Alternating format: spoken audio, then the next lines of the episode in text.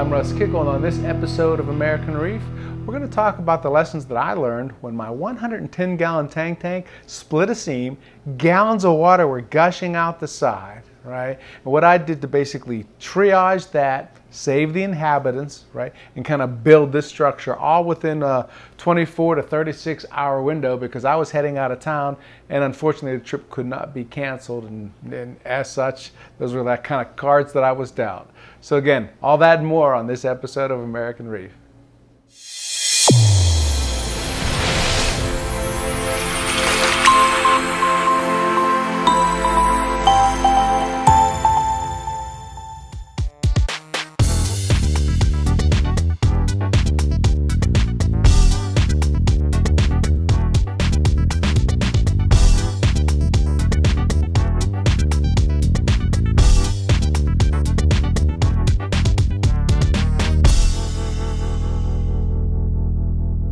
So in this video, what we're gonna do is basically break it up into three parts. The first part is the issue, the tank seam kind of what I did when I noticed it. Second, the temporary home that I built for the inhabitants. And then lastly, the final home, right? What I chose, why I chose it, things of that nature.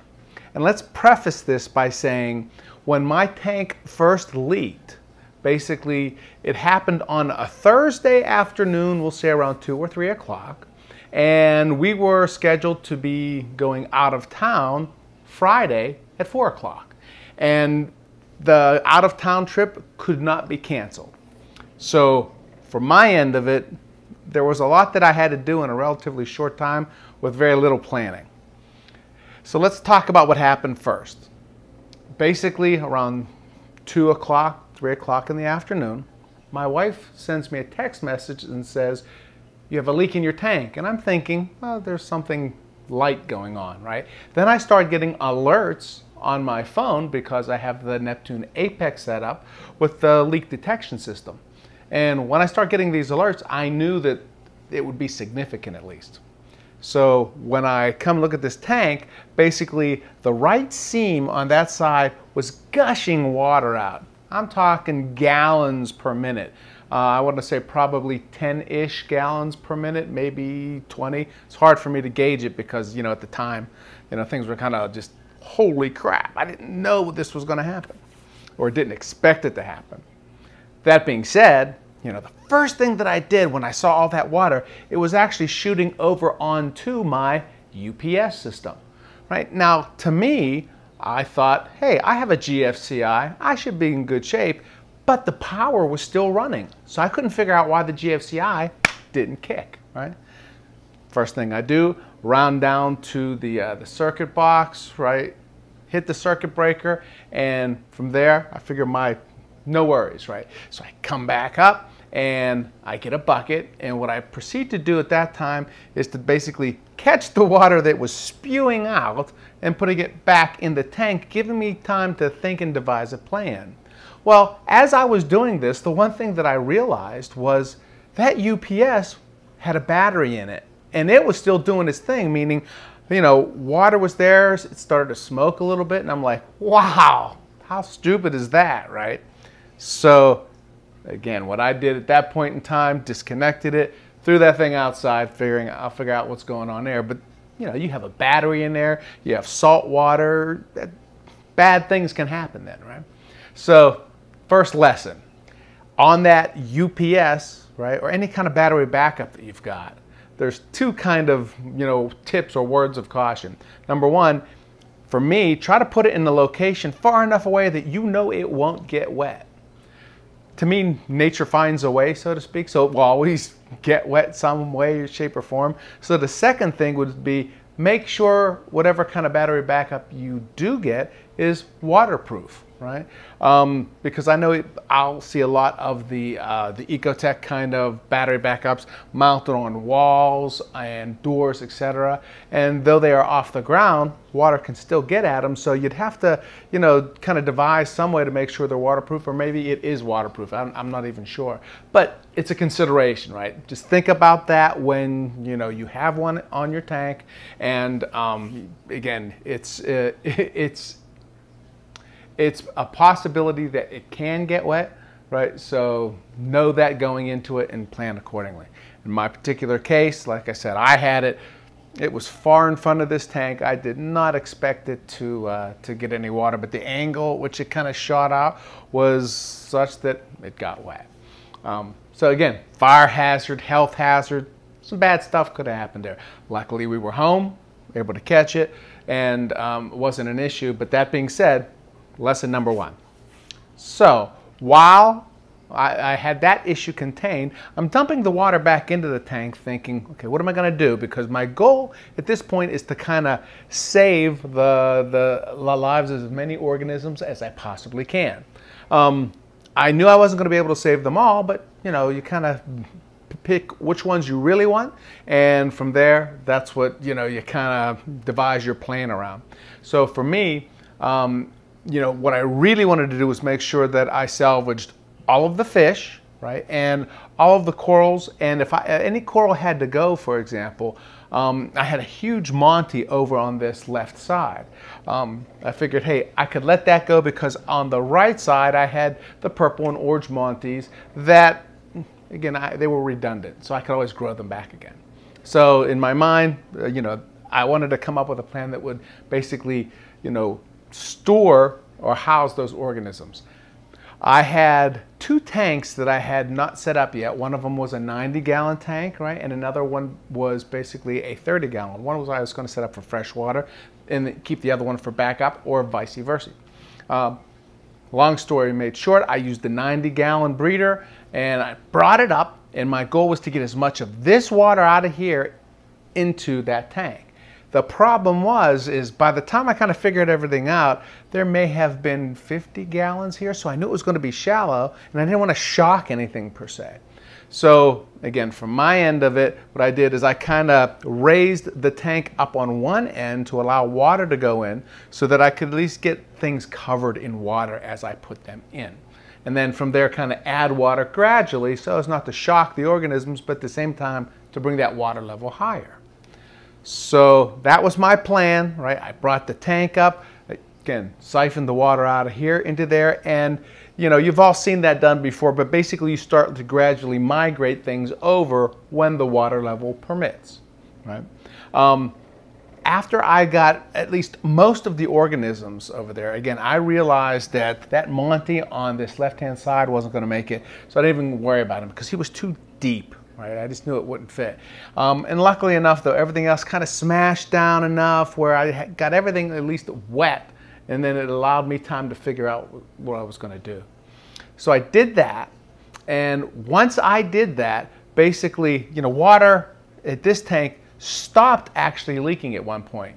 And so, I mean, I had puddles of water. I mean, it was, you know, again, 50 gallons of water, 60, whatever amount of water um, on the floor. And it's a hardwood floor. So it was just, it was a mess, right? That being said, I just had one goal keep these things alive. Knowing that, again, I am gotta be out of town here in a 24 hour kind of window. So what am I gonna do, right? So the first thing I'm thinking of is once I had everything in my temporary container, which luckily I had, right? And you know, again, that's kind of that second lesson. Make sure that you have some sort of container that you can dump the basically organisms in. And with that container, make sure it's large enough. For me, I ran out of space. Right? So if I could have had something bigger, that would have been better. But the problem is too, when you're by yourself, you can't necessarily bring and hold, you know, these big bins. Like the glass tank, for example, a 90 gallon glass breeder, it was pretty heavy for me to kind of get in here by myself. I didn't have a dolly or anything like that, which is again, another lesson learned. Um, you know, I got it in here, but it, it took some doing to do that, right? So when you are planning, make sure your container is large enough and you can move it, right?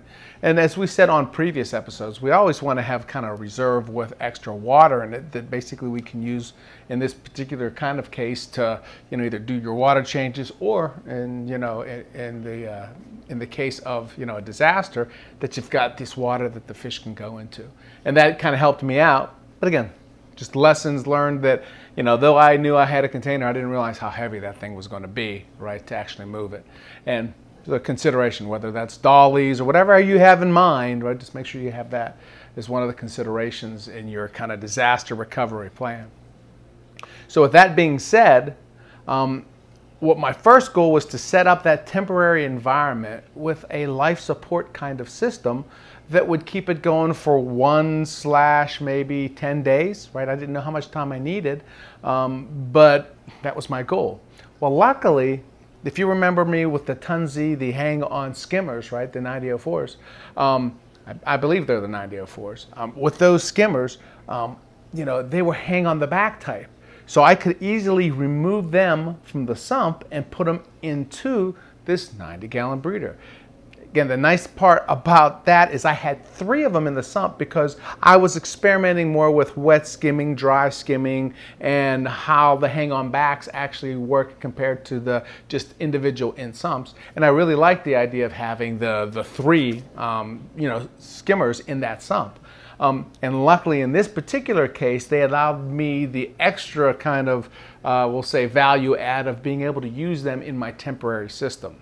So what I did is I basically set up on each corner um, one of those skimmers. So I was basically throwing oxygen and aerating the water while at the same time skimming it and providing the normal filtration that this tank normally had in it, or its predecessor, I should say.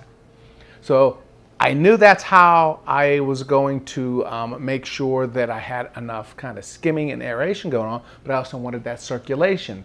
Luckily, I just pulled the, the, the power heads out of my 110, dropped it into the temporary, so now I had circulation going. And then the last thing that I want to do as it basically um, related to kind of the water quality is I wanted to make sure that I had some kind of ROX slash carbon media for, uh, for the filtration.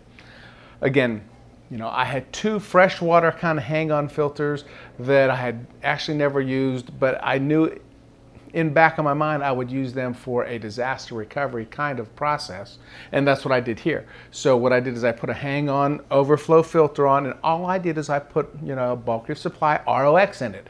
Again, why? Just the normal. To me, more filtration, can't hurt, especially when I moved that tank. I didn't know if there was anything weird in the water or in the containers that I used, right, while I was, you know, um, uh, temporarily kind of holding things, or I just didn't know. So to me, carbon's a good thing. Um, so I threw that carbon in there and I knew that water quality wise I'd be okay. And then the next thing I wanted to do was make sure that I had lighting on this system.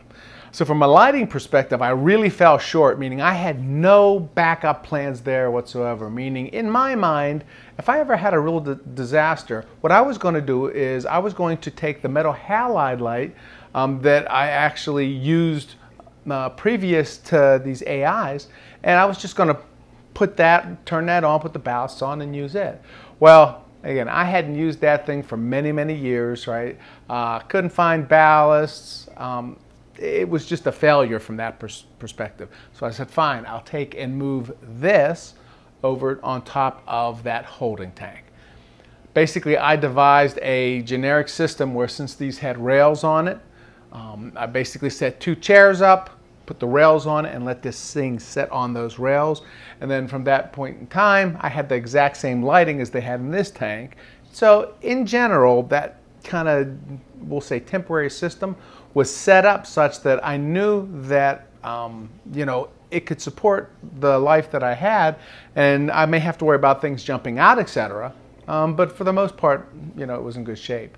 Um, one thing that I also did that I forgot to mention is the heaters, right? I wanted to make sure, again, from a heating perspective, that at least that water was at the right temperature. Um, you know, the good news about that is I had the heaters, the, the, bad news is they were smaller heaters.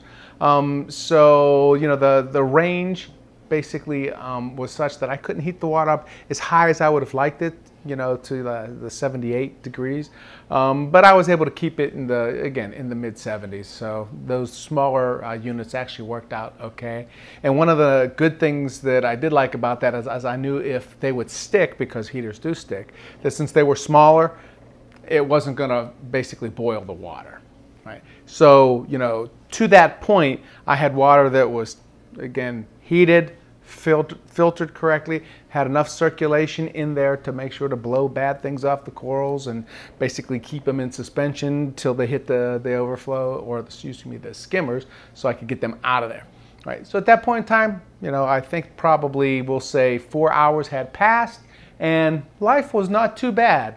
Meaning, for me, I thought if I wasn't home, this whole system would have been shot, right? I would have lost everything and maybe even the house burned down because of the UPS versus kind of the, the GFCI, right? Because even I had the GFCI, again, it did not work.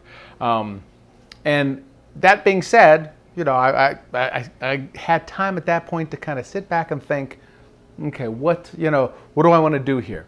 Do I want to basically build a system and, um, you know, from that point, kind of do it all in a day, right? Um, or do I want to take my time and do it the right way? Well, I didn't do it the right way, right? I was kind of like, no, no, you know, let me see if somebody at my local fish store kind of has a tank and then that will make my decision for me. If they have a tank, I'm just going to try to, you know, again, slam it out.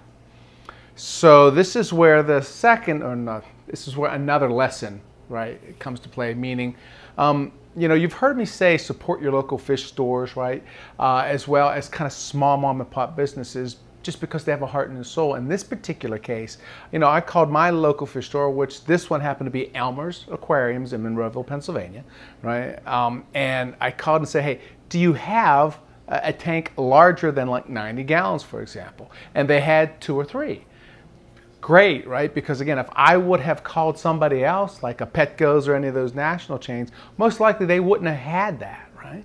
Um, so one reason to support that local fish store, but then the other reason is when I get there, right? Um, again, they stayed open for me. They knew I was coming, um, you know, even though it was closing time kind of thing. But uh, again, they give you that kind of love there. And then, you know, when I went down to actually see the tanks, I had two options. I could go with this 125 or a 180. The 125 wasn't kind of reef ready. The 180 was.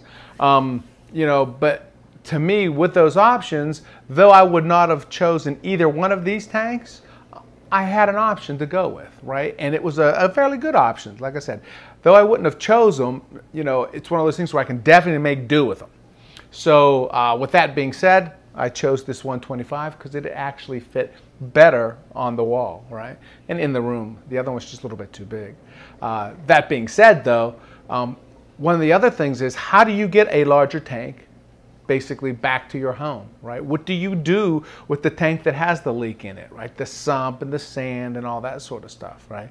And again, with that local fish store, they had a service that did that. Not only did they do that, you know, I, they were nice enough to bring this tank out the following morning, right? So it was probably 8 or 8.30 when we were at that fish store. And they said, yeah, first delivery in the morning will be you, right? And what they ended up doing is basically taking that old tank, the old stand and the old sump out, right? And they replaced it with this one.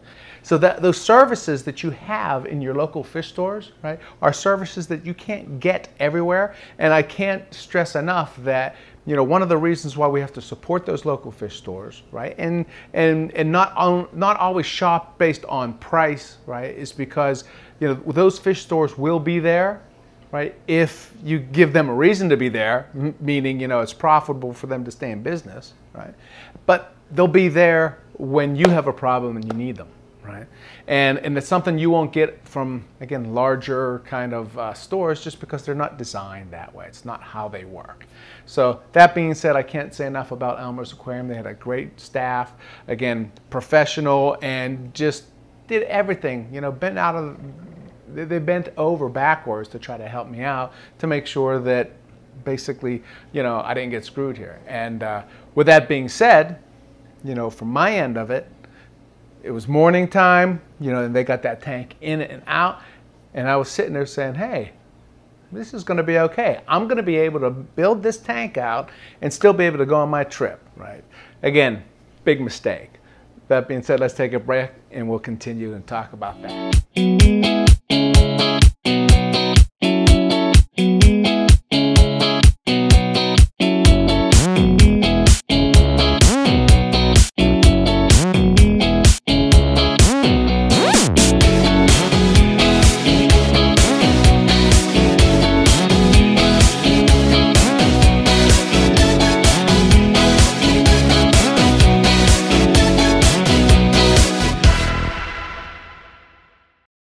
Back to the tank.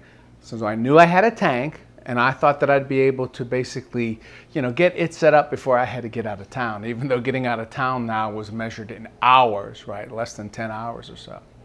Um, and again, the lesson learned there is I should have taken my time, but we'll get into that.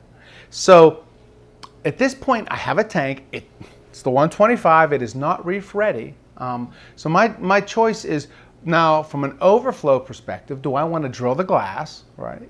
or do I want to use the CPR overflows? Because I have a drill, right? I have the hole saw, I have the overflow boxes. Um, and for me, it was kind of like, why would I choose one over another? And I know the, the overflow boxes, and in my case, it's a CPR over, overflow box. They get a bad reputation, or you know, you'll hear a lot of talk about people don't like them. For me, it's the opposite. I, th I think that they are very useful and very practical right? And as far as kind of points of failure, people are worrying about, you know, if they fail, right? Your tank will basically overflow to the top. And to me, things like that are easily managed by testing out and, and controlling the water volume in your tank so that when, if you lose power or the overflow doesn't work correctly, right? Basically that you have enough excess capacity in the tank to hold that water that would get pumped up. That being said, um, you know, to me, when I kind of mentally chose, you know, which I was going to go with, there were pros and cons to each. Like seals have gone bad on, you know, overflows that are, we'll call it traditional overflows in the tank, which have caused leaks. Um, you know, on the kind of overflows that are hang-on overflows, uh, power goes out, they lose their siphon, things of that, that nature. So to me, those all kind of we're all in the same boat, meaning um, they kind of they, they basically um, washed each other out because there were there were cons on both sides.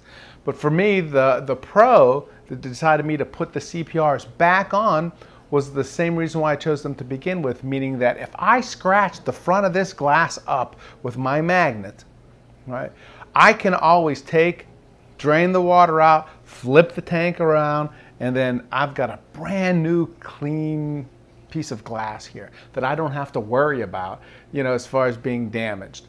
And if I drill or put holes in glass, you can't necessarily turn them over or patch them and look aesthetically correct. You know, so to me, that one pro was the reason why I decided to keep the CPR overflows. Now, I did decide to change that up. I used to have two and what I did is I decided, you know, I don't necessarily need to, right? Uh, when I first built the last tank, I was kind of like, I had one for backup. Or for me now, I'm kind of like, I don't really care. I'll be notified when like water drops or something like that in my sump. Um, so, you know, if it fails, then I'll have a little more, again, tank, you know, water or water volume, but nothing bad is going to happen. So I'm going to just stick with one. But again, the lesson learned there was when I pulled the CPR overflows off, I never ever did any husbandry on these CPR overflows, right? I mean, they just sucked water down and it worked.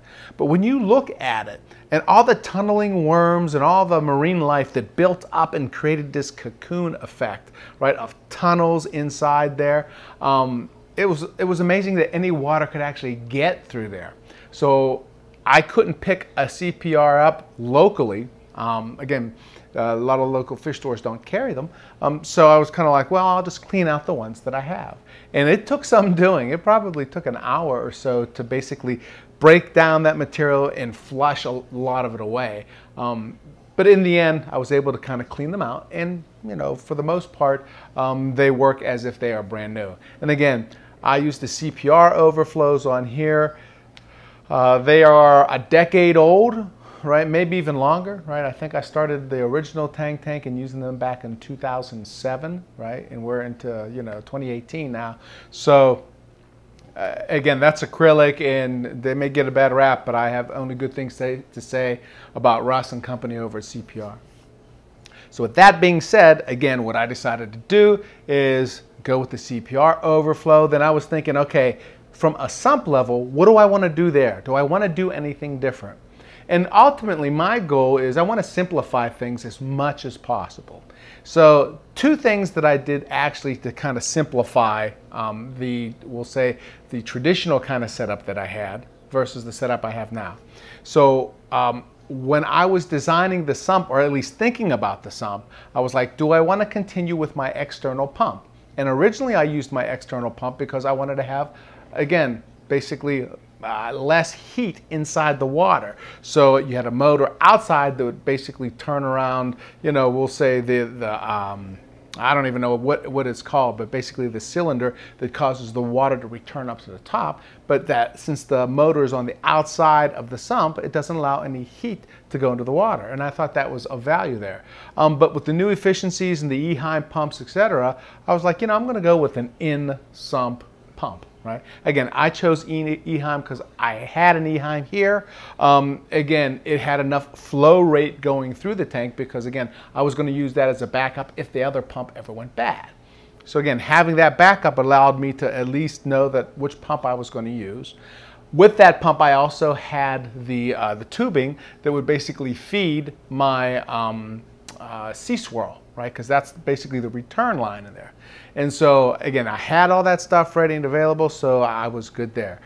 Uh, I thought about from a sump perspective, and I had some larger tanks that I did, that I had around, and I decided to rather than use a tank and, and divide it, to go with a smaller sump right, that basically ecosystems had, right, for the Miracle Mud, because I, I still wanted to use Miracle Mud, and I like the way that they had the three chamber kind of effect set up, and just the general construction of the sump, right, and again, I had that sump here before from one of my other projects, um, so basically I used that ecosystem sump with Miracle Mud, because again, I like that, but what I, what I didn't take into consideration with this sump is it has lips over to the top for bracing, and those lips actually prevent those hang on the back kind of skimmers from actually working. So ultimately what I end up doing was replacing the 39004 skimmers with the one Tunze 9410 skimmer.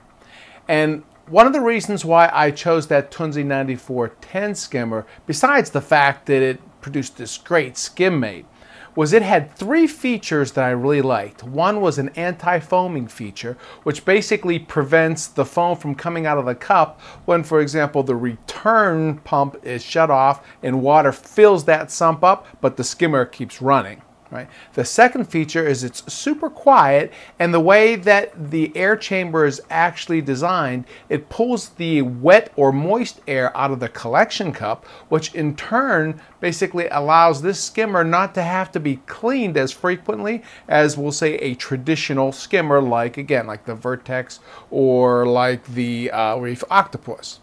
And then lastly, it's got this media bag in here. And remember, my goal is to try to simplify a little bit. So I'm going to try to eliminate my GFO reactor. So what I'm going to do is put my GFO in this bag and just see how in general it works. So in the end, in order to get that 9410 to fit in that sump, what I did was basically put down four biospheres and then laid some egg crate on top of it, which basically the second chamber now held the, um, the skimmer and the first chamber would hold my macroalgae. So, you know, let's talk about the macroalgae for a bit. Um, I had the macroalgae in a bucket while all this was taking place. I didn't worry about heating it up or giving it circulation or anything like that. And ultimately, with it not being used to, to the direct light, the water change, etc., a lot of it, you know, started to die off um, when I put it in here. So again, lesson to learn there.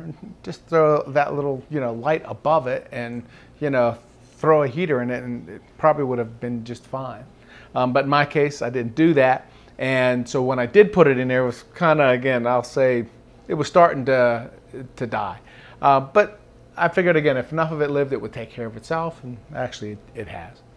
Um, that being said, though, the other thing is Tunze has that LED light that I used on the previous sump to kind of light it up. It's waterproof, um, it has the full spectrum on it, and I find it just the perfect sump light. So I used that that LED light as the sump light in my macro algae uh, chamber. And so when you look at how this unit is set up, basically you know, as I was designing it, the simplified way is I took the external pump, made it internal, right? So one thing there, right?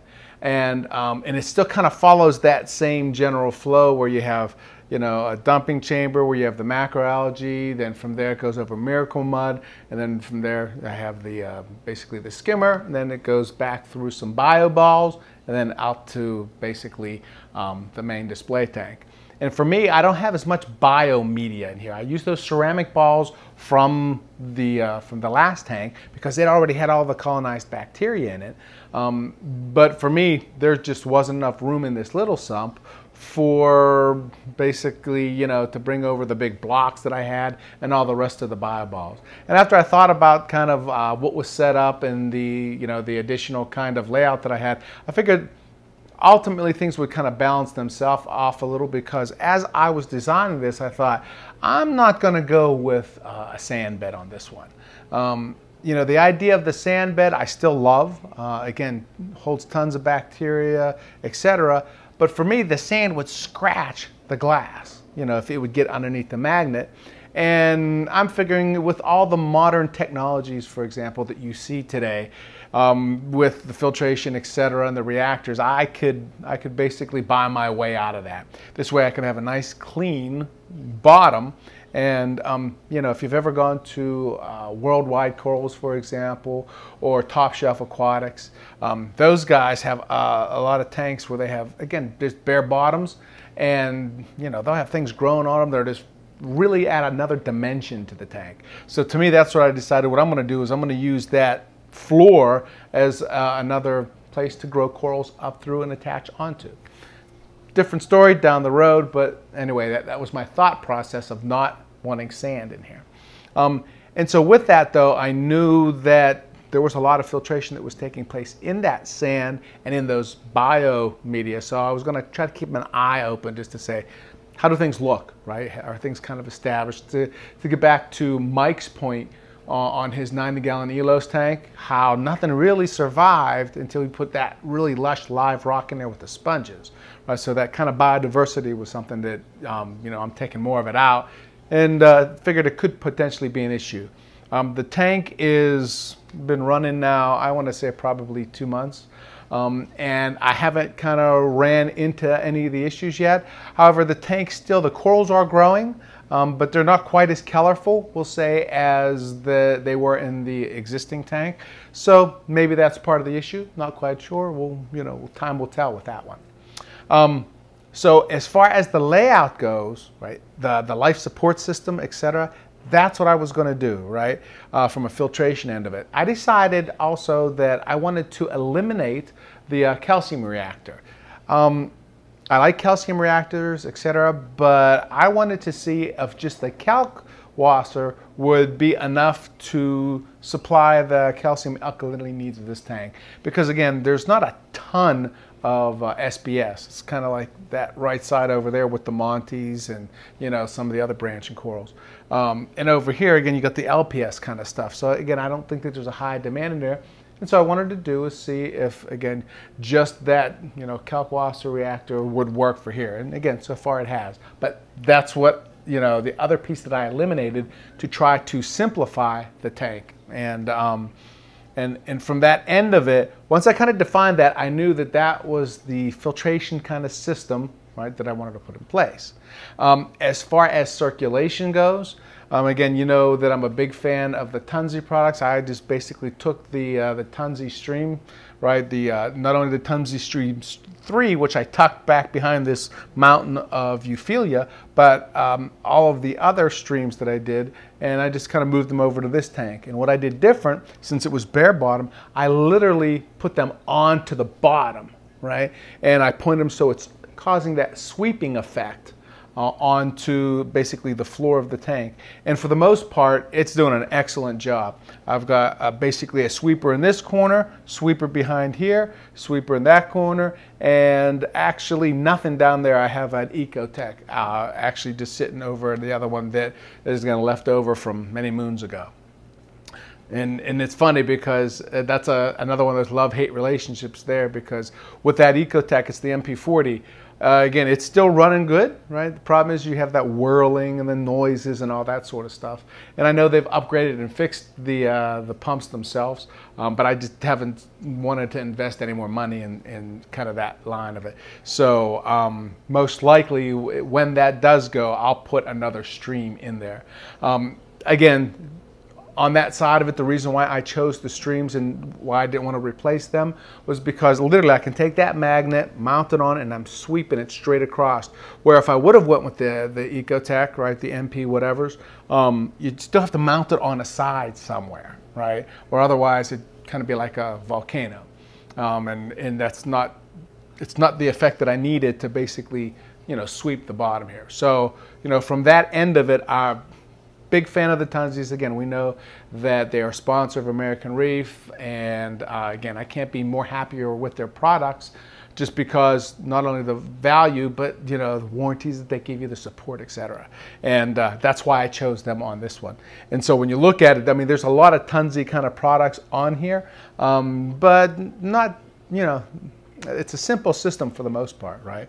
Meaning, other than the circulation, right, um, the only other thing that I have as far as kind of technology would be the lighting, right, and then um, the oscillators, which are the C sweeps and the Sea Swirls, which do nothing that basically create an oscillating current in the tank to kind of break up any kind of linear um, streams that you do have. And that's what you see for my return up top, and then as far as just the circulating Tunze there. Um, so you have the lights and that. Um, and again, the idea for for the, the environment, I was happy with what I had before, but I want to try to tweak it just a little more.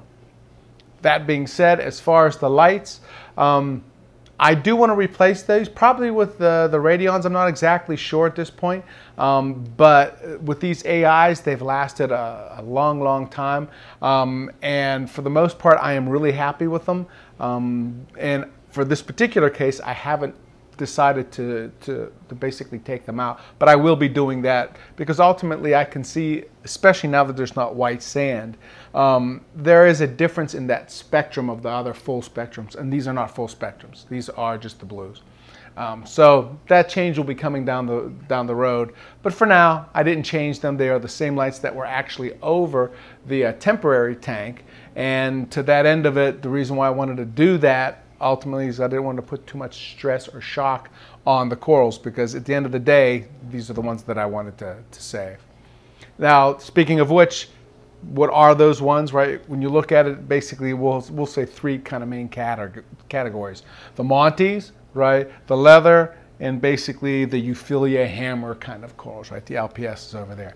I don't have a ton of corals yet. As the tank matures, like I said, I'll start working on maybe some branching or maybe some LPS, uh, Lord, maybe Lord Acan, kind of, uh, you know, those kinds of corals. We'll say fleshy, but yet moving, right? Um, we'll see. But for now, just the exact same corals I had in the other tank because um, I didn't have any room in the other tank. They all kind of would grow and I would prune them and they would grow and I would prune them and, you know, that cycle.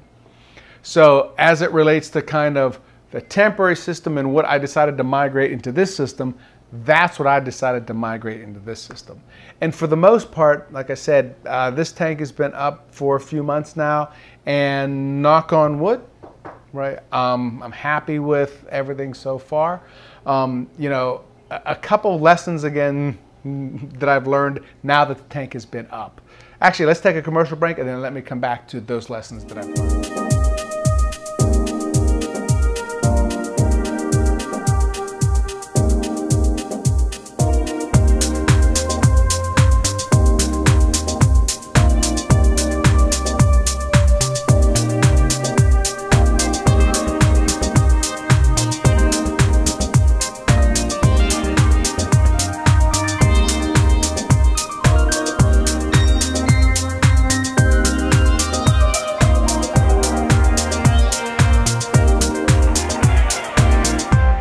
Again, some of the lessons that I learned now that the tank is up and running.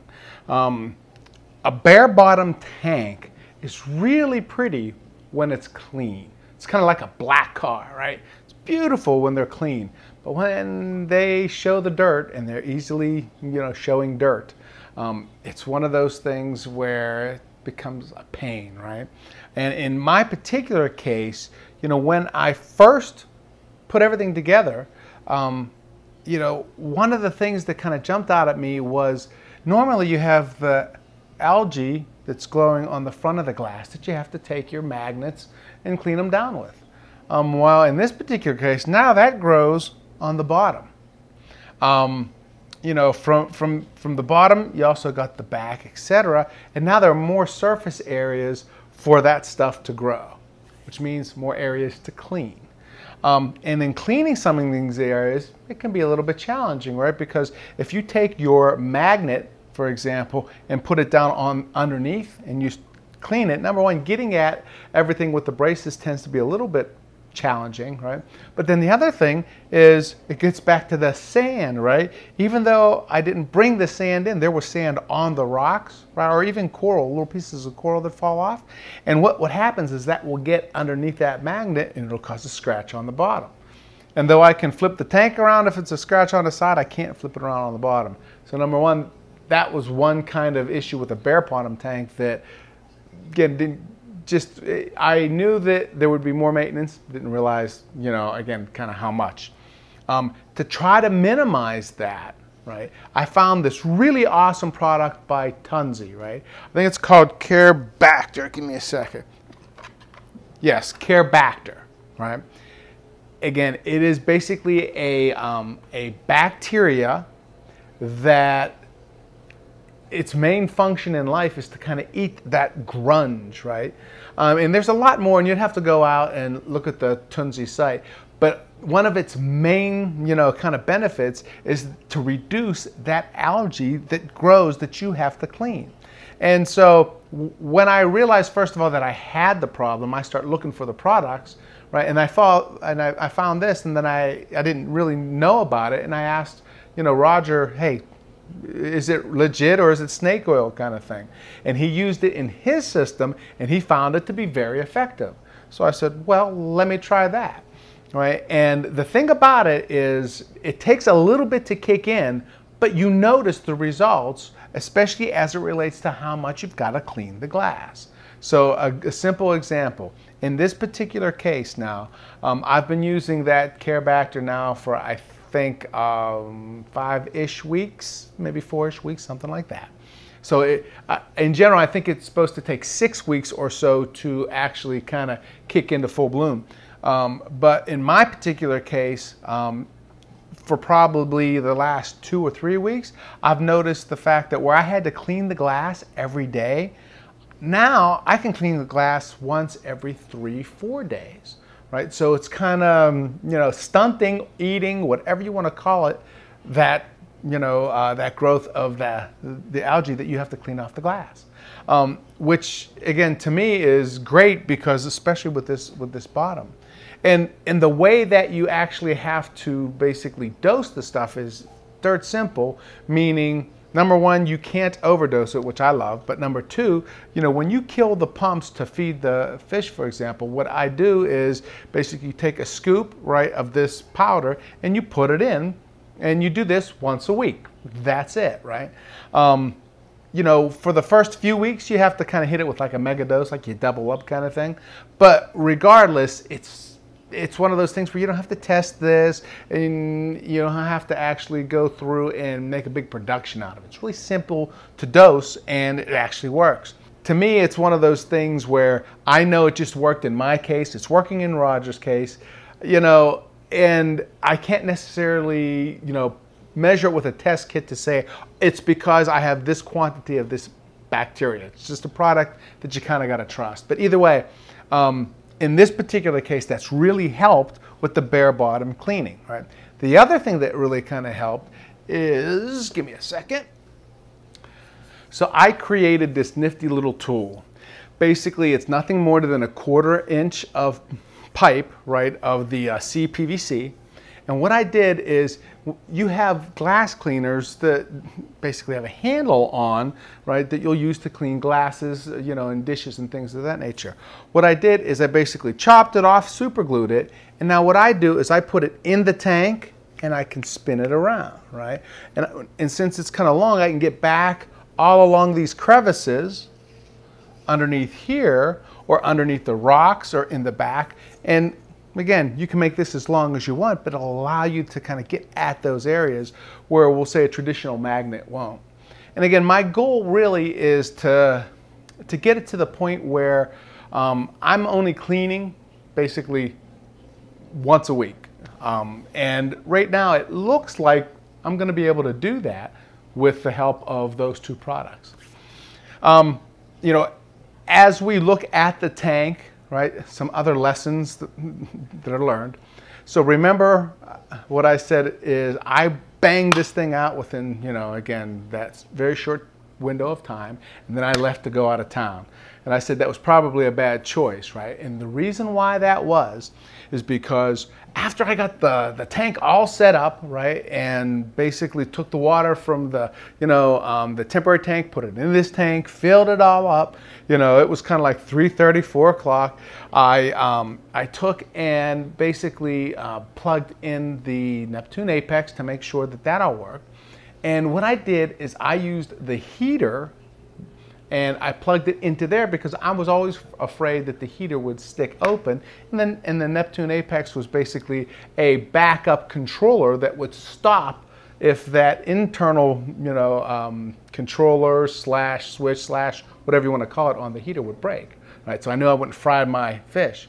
Well, the problem was is when I plugged that thing in, um, I, I didn't plug it into the right socket and as such, the heater didn't work on this tank. So while I was gone for that period of four days, five days, whatever it was, I had no heat in my tank. And when I, when I hooked the system up, basically given all the water and it hit the UPS, etc., I wasn't able to get my dial home features and all that sort of stuff working in the short amount of time.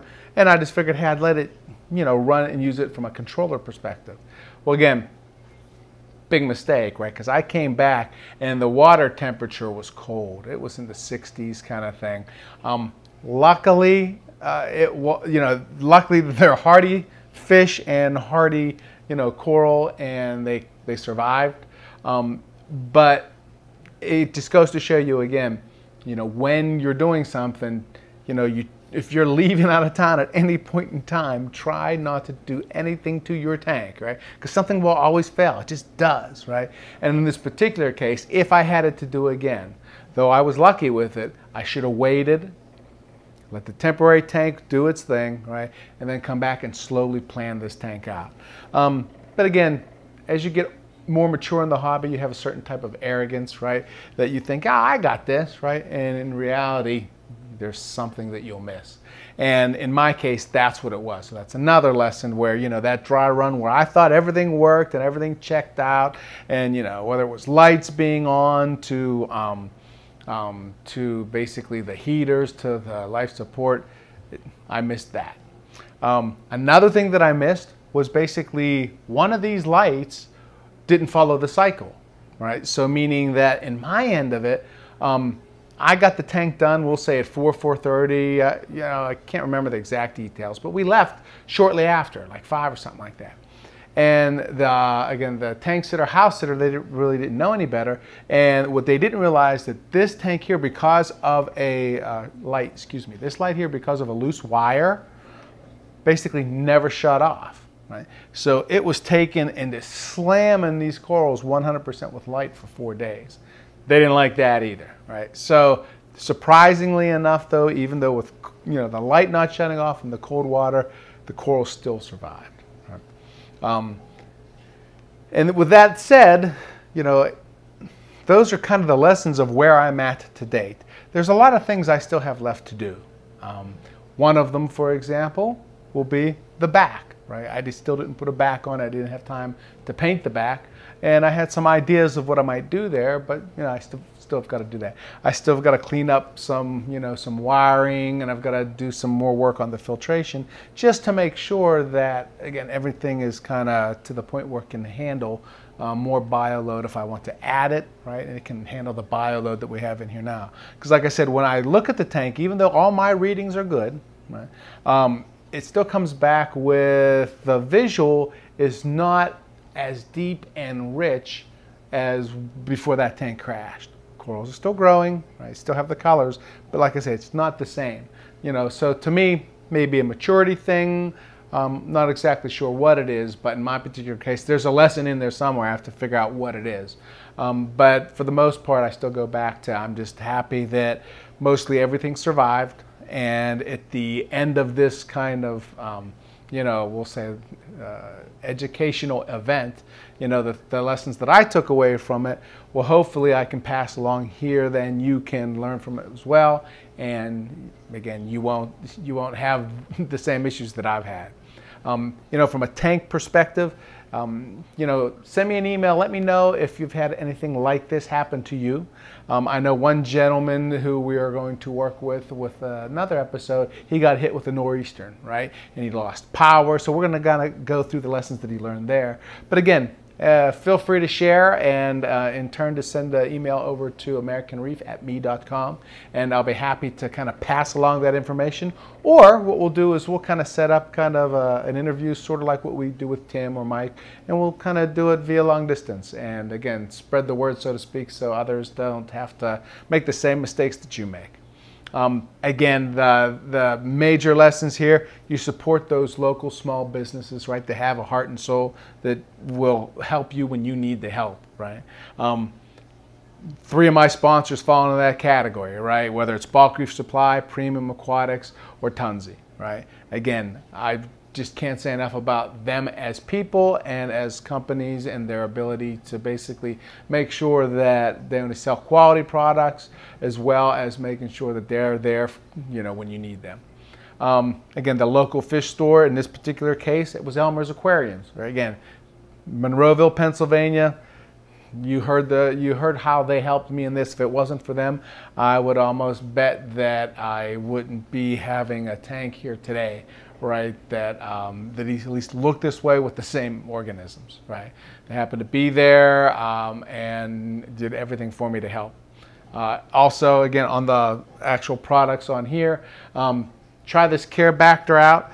Um, again, I think this box itself, you know, it was like 20, 30 bucks, something like that. Wasn't hugely expensive, um, but at the same time, all kind of value there as far as the, the, time needing to clean the glass. It's doing just phenomenal. I would not, not have expected it at all to kind of work the way it has. Um, and lastly, if you need a, a little tool that again can get in the you know corners that maybe you can't get to in the long tanks like this. Um, again, all this is is PVC pipe with a bottle washer that's super glued into there, right? So that little wedge kind of does wonders. And you know, with that being said, obviously we've seen the blades on the sticks that kind of do the same thing, you know, as far as kind of getting down into like the, the backs, etc. But to me, I always found that you can never get them long enough, right? And that's where this little kind of vehicle works good. And it's dirt cheap. Eight foot length, I believe, is like three bucks, right? Something like that. And you cut it with a pair of cutters. Um, and you can actually take and super glue a magnet or something onto there probably and kind of roll from there if you're really stuck on the magnet end of it. So with that said, again, those are the lessons that I learned with this tank. Stay tuned. Um, now it's my 125 gallon tank tank that I've got uh, space and room for other stuff. And uh, again, you'll see more episodes coming out in the future. Again, thanks for watching American Reef. And if you have your stories, be sure to send them over uh, American Reef at me.com.